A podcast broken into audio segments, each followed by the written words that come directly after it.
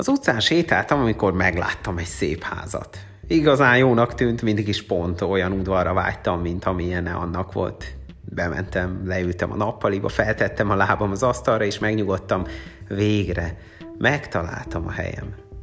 Erre kihívták rám a rendőrséget, felháborító. Kevesen kaptak sok együttérzést ilyen történetekre, mert mindenki tudja, ha valami a tiéd, azzal te döntöd el, hogy mit kezdesz, és ha nem az, akkor meg nem szólhatsz bele. Az úré a föld, és ami betölti, a földkerekség és a rajta lakók, mondja a Zsoltárok 24.1. Ez a mondat nagyon logikus, de az nem segít rajta.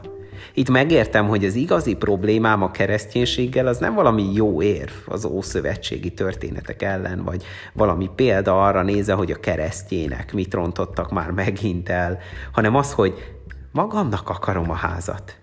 Nem akarom azt mondani, hogy a föld és rajta én is Istené vagyunk.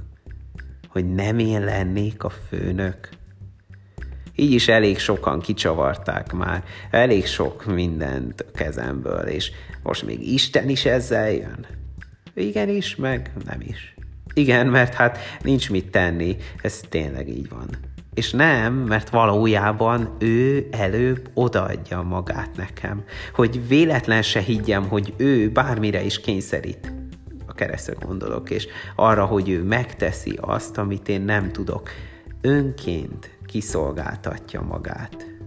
Az úré a föld, ez igazán jó hír, mert ő az egyetlen úr, aki nem kivenni akar belőle, hanem áldozatot hoz érte. Őt megéri uramnak választani. Mit jelent számomra az, hogy Isten, Úr? Milyen Úr, uralkodó, főnök ő? Mit csinál? Én kit követek? Ki az én Uram? Imádkozok azért, aki fél Istentől, vagy csalódott benne, hogy találkozzon veled, Jézus, aki a kereszten érte szenvedsz.